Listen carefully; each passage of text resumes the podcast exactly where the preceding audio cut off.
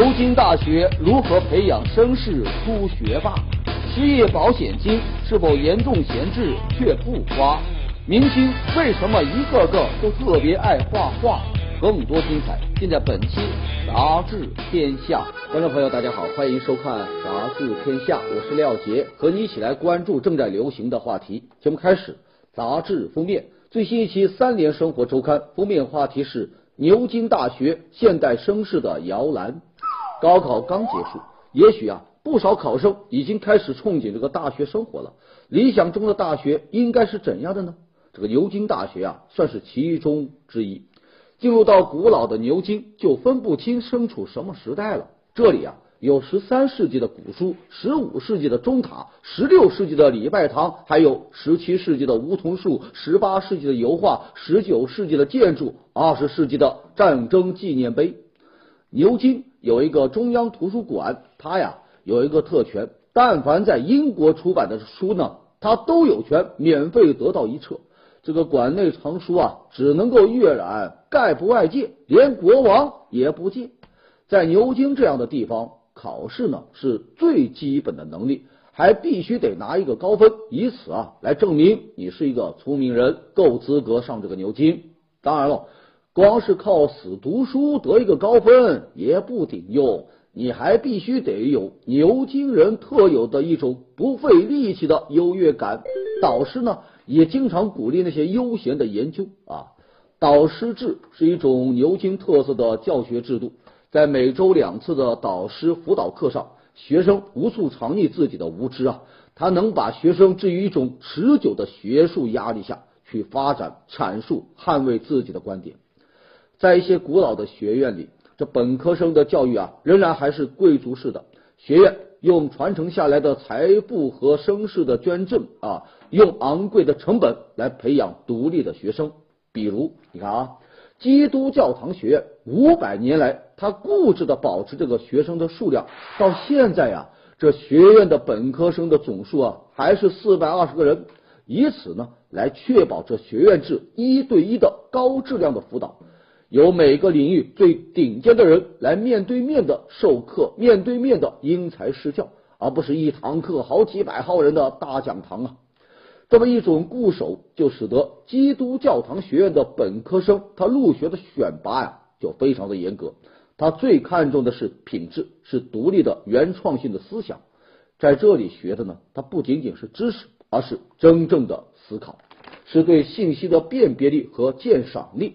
这种教育方式啊，它非常的精英主义，也很贵族主义啊。而贵族教育的本质就是教育的一个高贵的人啊。我们回到杂志的封面，牛津大学现代绅士的摇篮，它不仅培养学士、硕士、博士，更重要的是，它要培养绅士。好，接下来还是这一期的三联生活周刊文章标题。中国人为什么吃不到新药？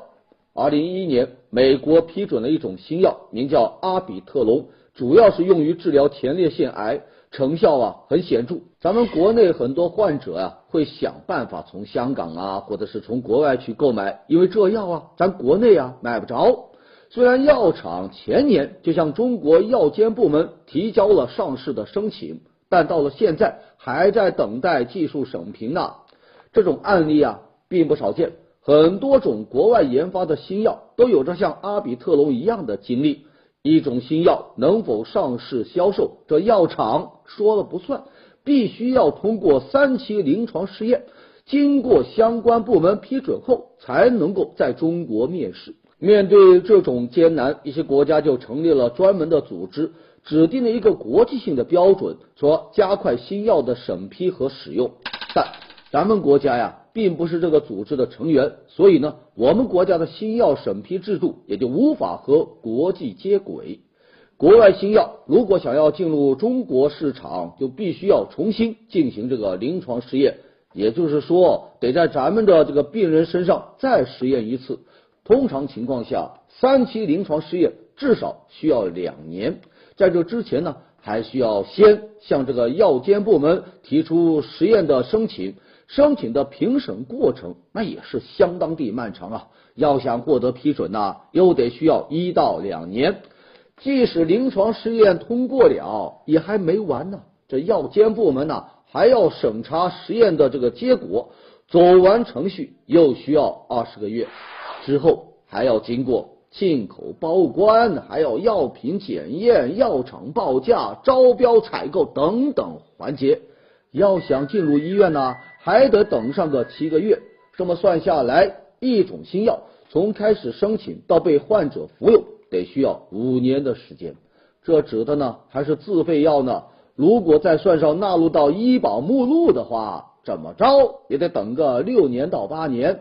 这还算是正常的。一些治疗罕见病的药物，由于连临床试验需要的病例数都很难凑齐，想让他面试啊，那更是难上加难啊。有业内人士就透露，给仿制药争取生存空间。可能也是导致药质现象的一个原因。这个新药产品的生命周期啊，一般就十五年左右啊。如果六到八年都耗在咱这个审批上，你掐头去尾这么一算，哎，上市之后这专利保护也就剩下没几年了啊。甚至啊，有的时候啊，进口药还在那边审批呢，就已经有国内的药企啊开始着手研制这个仿制药了。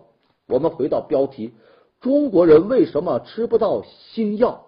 咱都知道啊，药是救命的。你人为的让病人如此的等待，那还真是要了命呐。接下来看天下文章标题：警察用枪大练兵，敢于亮剑怎么亮？从四月初，公安部门开始进行这个依法使用警械武器专项训练，并称之为大练兵。十一年前，公安部实行这个五条禁令，其中呢有两条是涉及到了枪支管理，如果违反了，不仅当事的警察要受罚，还要追究相关领导的责任。从那个时候起，枪对于一线警察而言，就像是一个烫手山芋啊。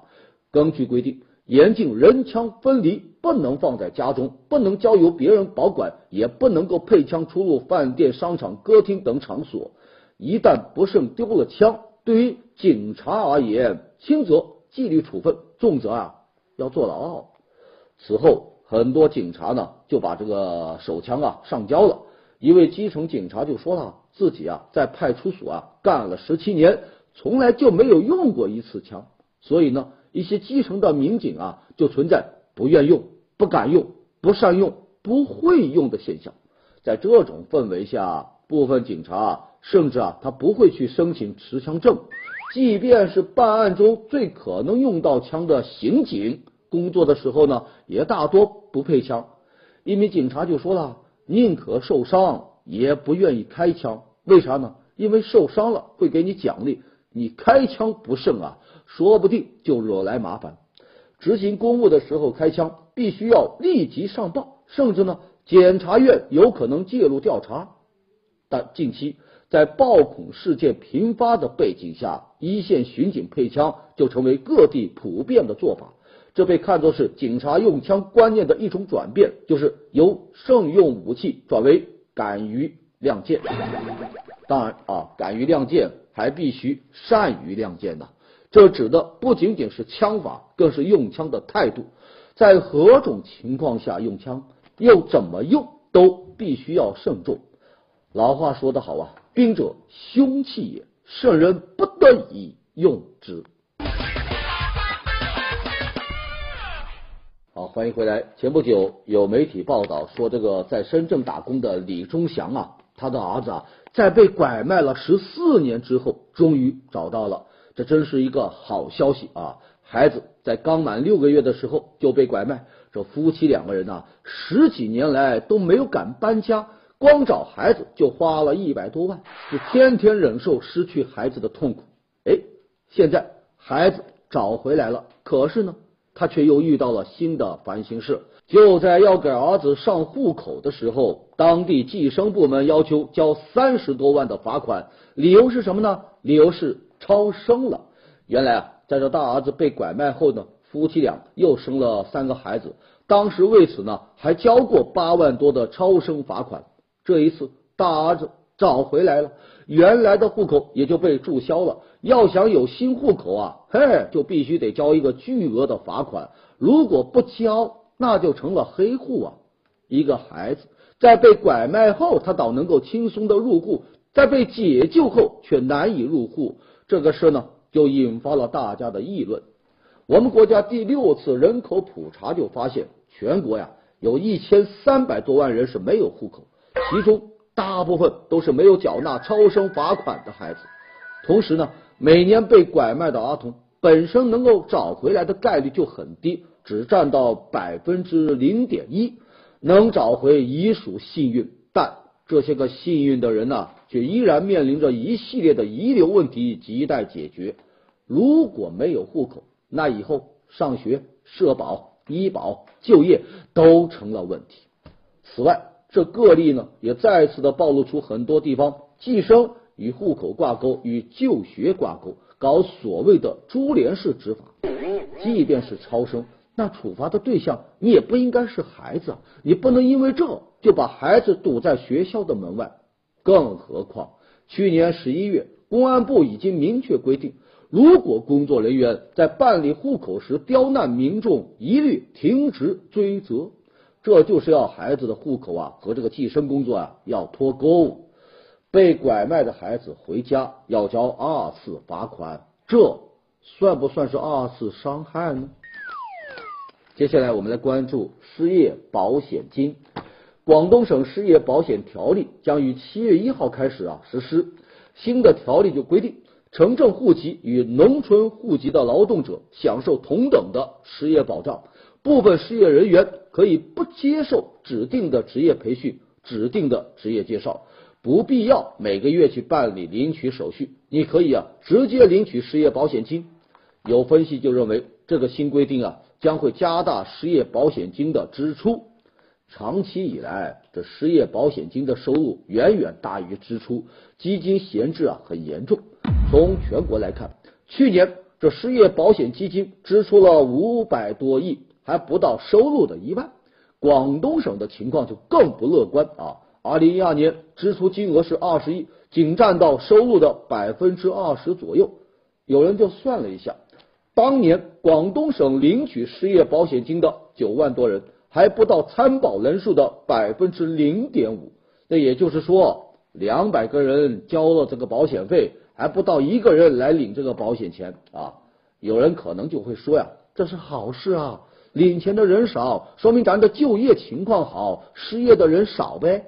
你看啊，目前全国城镇职工登记的失业率是刚刚过了百分之四，但其实啊，一些中年的城镇职工啊，失业率其实并不低，只是因为呢登记手续过于繁琐，所以啊就不愿意去相关机构主动登记。以上海为例，要想领取失业保险，首先你必须得是本地户口，而缴纳失业保险的人群当中，大部分呢。都是外地人，其次必须已经是按月缴纳社会保险，一旦断缴就无法使用。可是对于那些个失业人群来说，这工作都不稳定，工作都没有了，哪顾得上按月上缴保险金啊？因为这些个政策限制，失业保险金就被闲置了下来。失业保险金因为这种种原因，还真有一点点失灵了呀。接下来进入到我们的板块，杂志标题《新民周刊》文章标题《窃听卖庄合作风云》。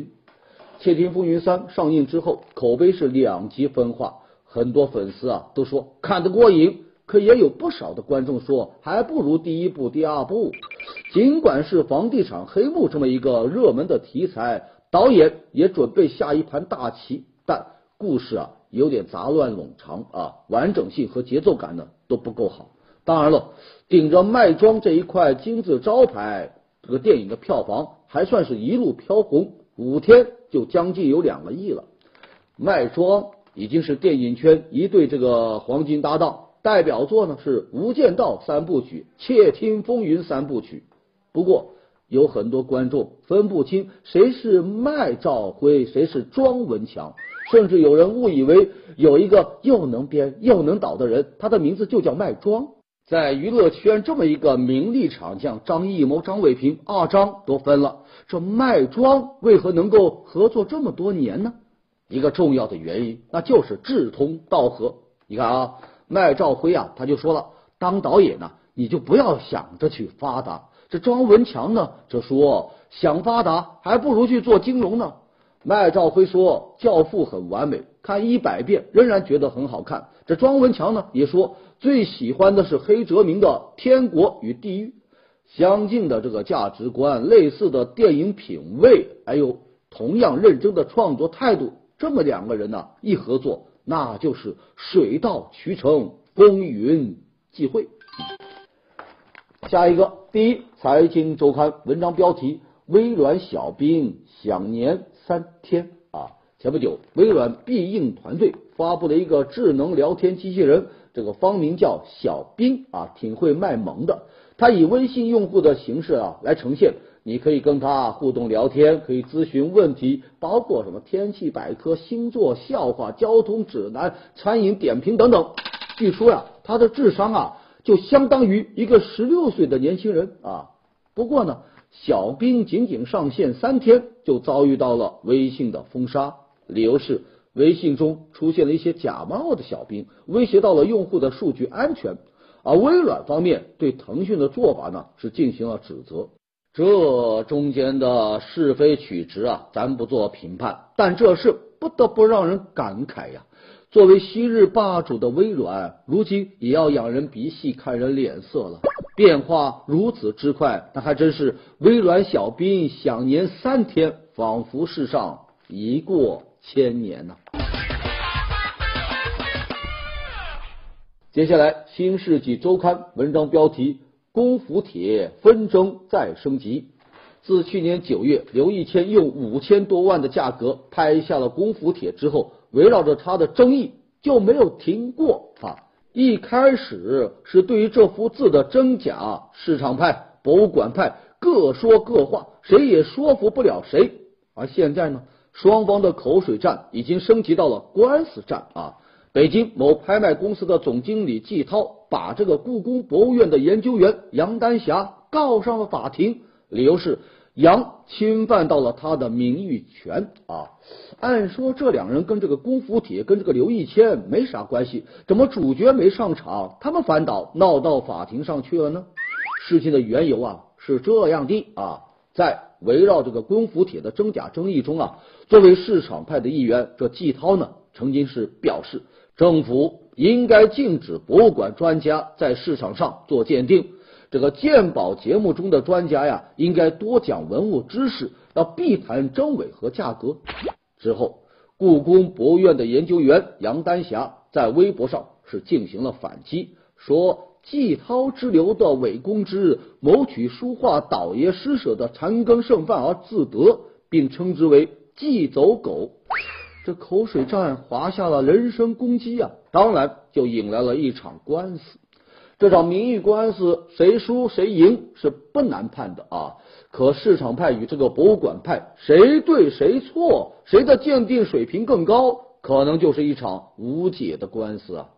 市场派就说了，这个博物馆专家的研究能力确实是比较强的，这个呀我们也承认，但市场上的东西我们看得多，鉴定能力更强，真假的问题啊，还是交给我们来判断吧。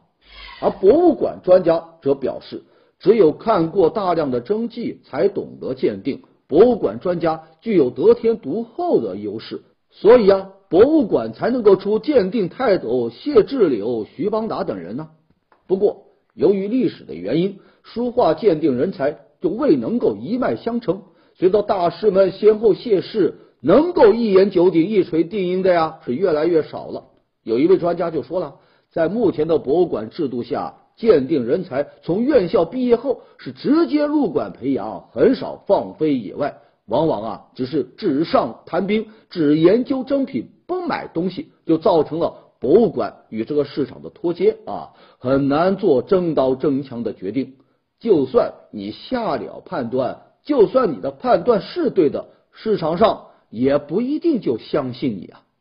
要我说。功夫帖纷争不断升级，它已经不再是一幅字的真假问题。要想平息市场派、博物馆派的争论，就不妨啊以功夫帖为契机，在鉴定人才的培养上多下一下功夫啊。接下来，《南方人物周刊》文章标题：朱军画画啊。前不久，著名主持人朱军在中国美术馆举办了一场个人画展。之前已经有赵忠祥画驴、倪萍画日子，如今啊，朱军也画起了中国画。主持人画家的队伍啊，又多了一员呐。这记者就问：会不会担心有人说你的话跟这个艺术人生一样过于煽情了呢？对此啊，朱军就说了。没关系，我不像前些年那么纠结，想让所有人呢都能够理解我。你愿意看就看一眼，不愿意看 就拉倒啊！您瞧，这画着画着就画出了新的境界吧。所以啊，爱画画的不仅是主持圈、娱乐圈，那也是画家集中地啊。你像前不久，有人在微博上晒了一幅古像临摹，说这是一位演员的画，画的不错，怪不得人家粉丝那么多呀。很快。就有粉丝发现，这呀是陈道明画的。据说每一次拍戏之前，这陈道明啊都会根据这个剧本画出很多的人物画像，来寻找角色的形态神。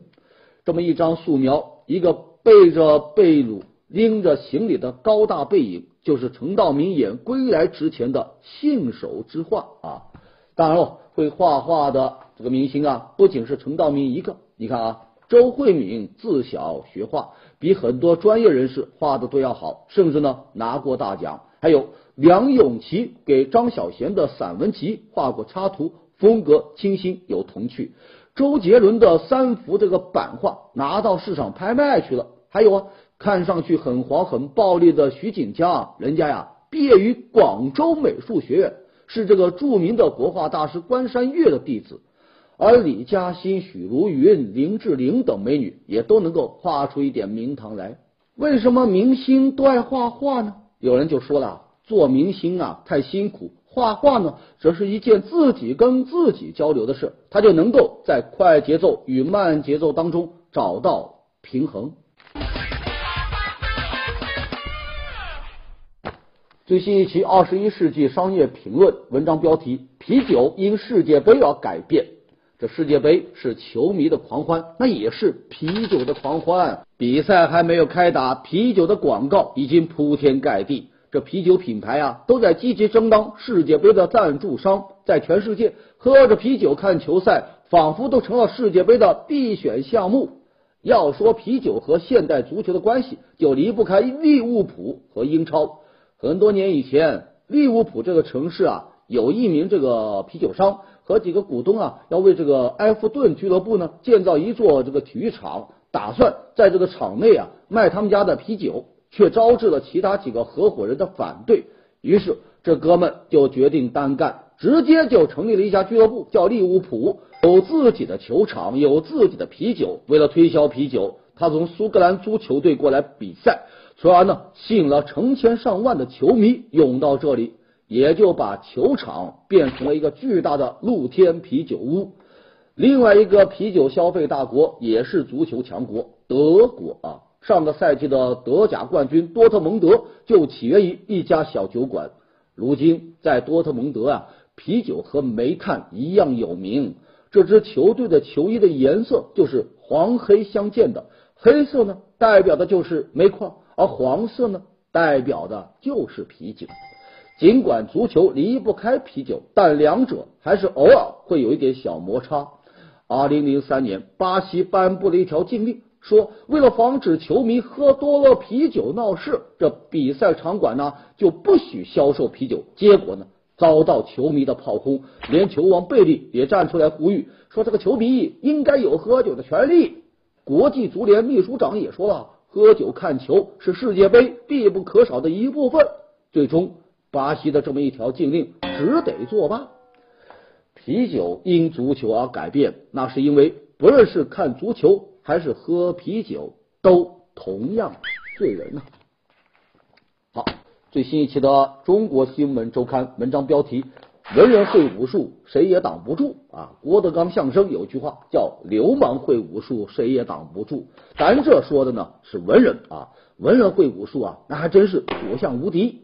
咱先说一说孔子啊，据说孔老夫子啊玉树临风。司马迁在《孔子世家》里记载说，孔子长九尺有六寸，九尺六寸有多高呢？这个换算一下呀，变成现在高度呢，得有两米二，跟姚明差不多。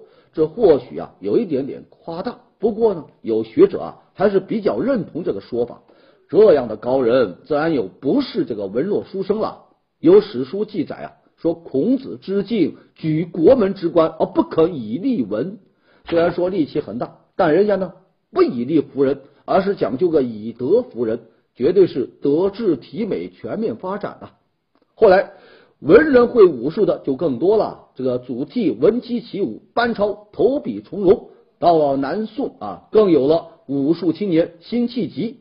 您没听错，辛弃疾啊，他不仅仅是个文艺青年，能写出什么“众里寻他千百度，蓦然回首，那人却在灯火阑珊处”。同时呢，他也是一个武林高手，身手不凡。据说南宋与这个金交战的时候，辛弃疾啊，曾率领五十人深入敌营，将归降金朝的大宋将领枭首示众。还有于千万军当中取人首级是什么概念呢？有人比喻说。放在金庸小说里，就算赶不上什么南帝北丐、东邪西毒，那至少也是令狐冲、郭靖这个级别。后来，爱好武术的文人就更多了，什么章太炎呐、梁启超啊，都是这个武林高手。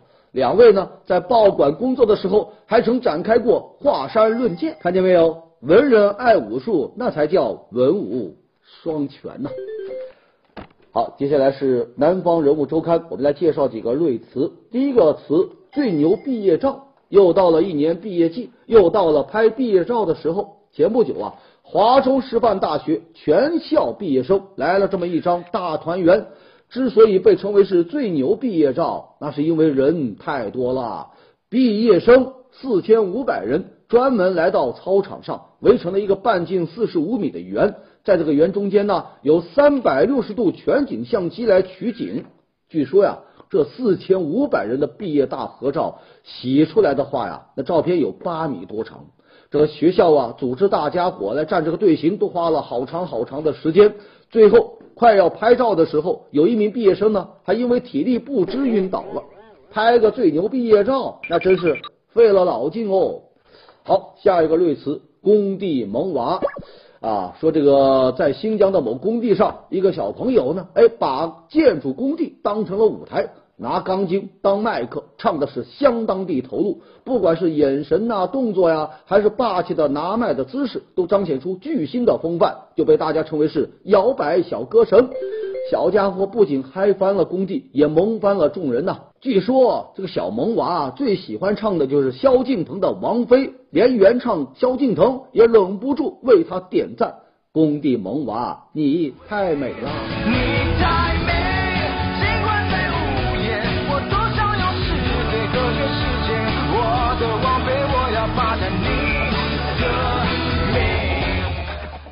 接下来进入板块杂志图片。公交车、出租车、大货车，谁怕谁呀？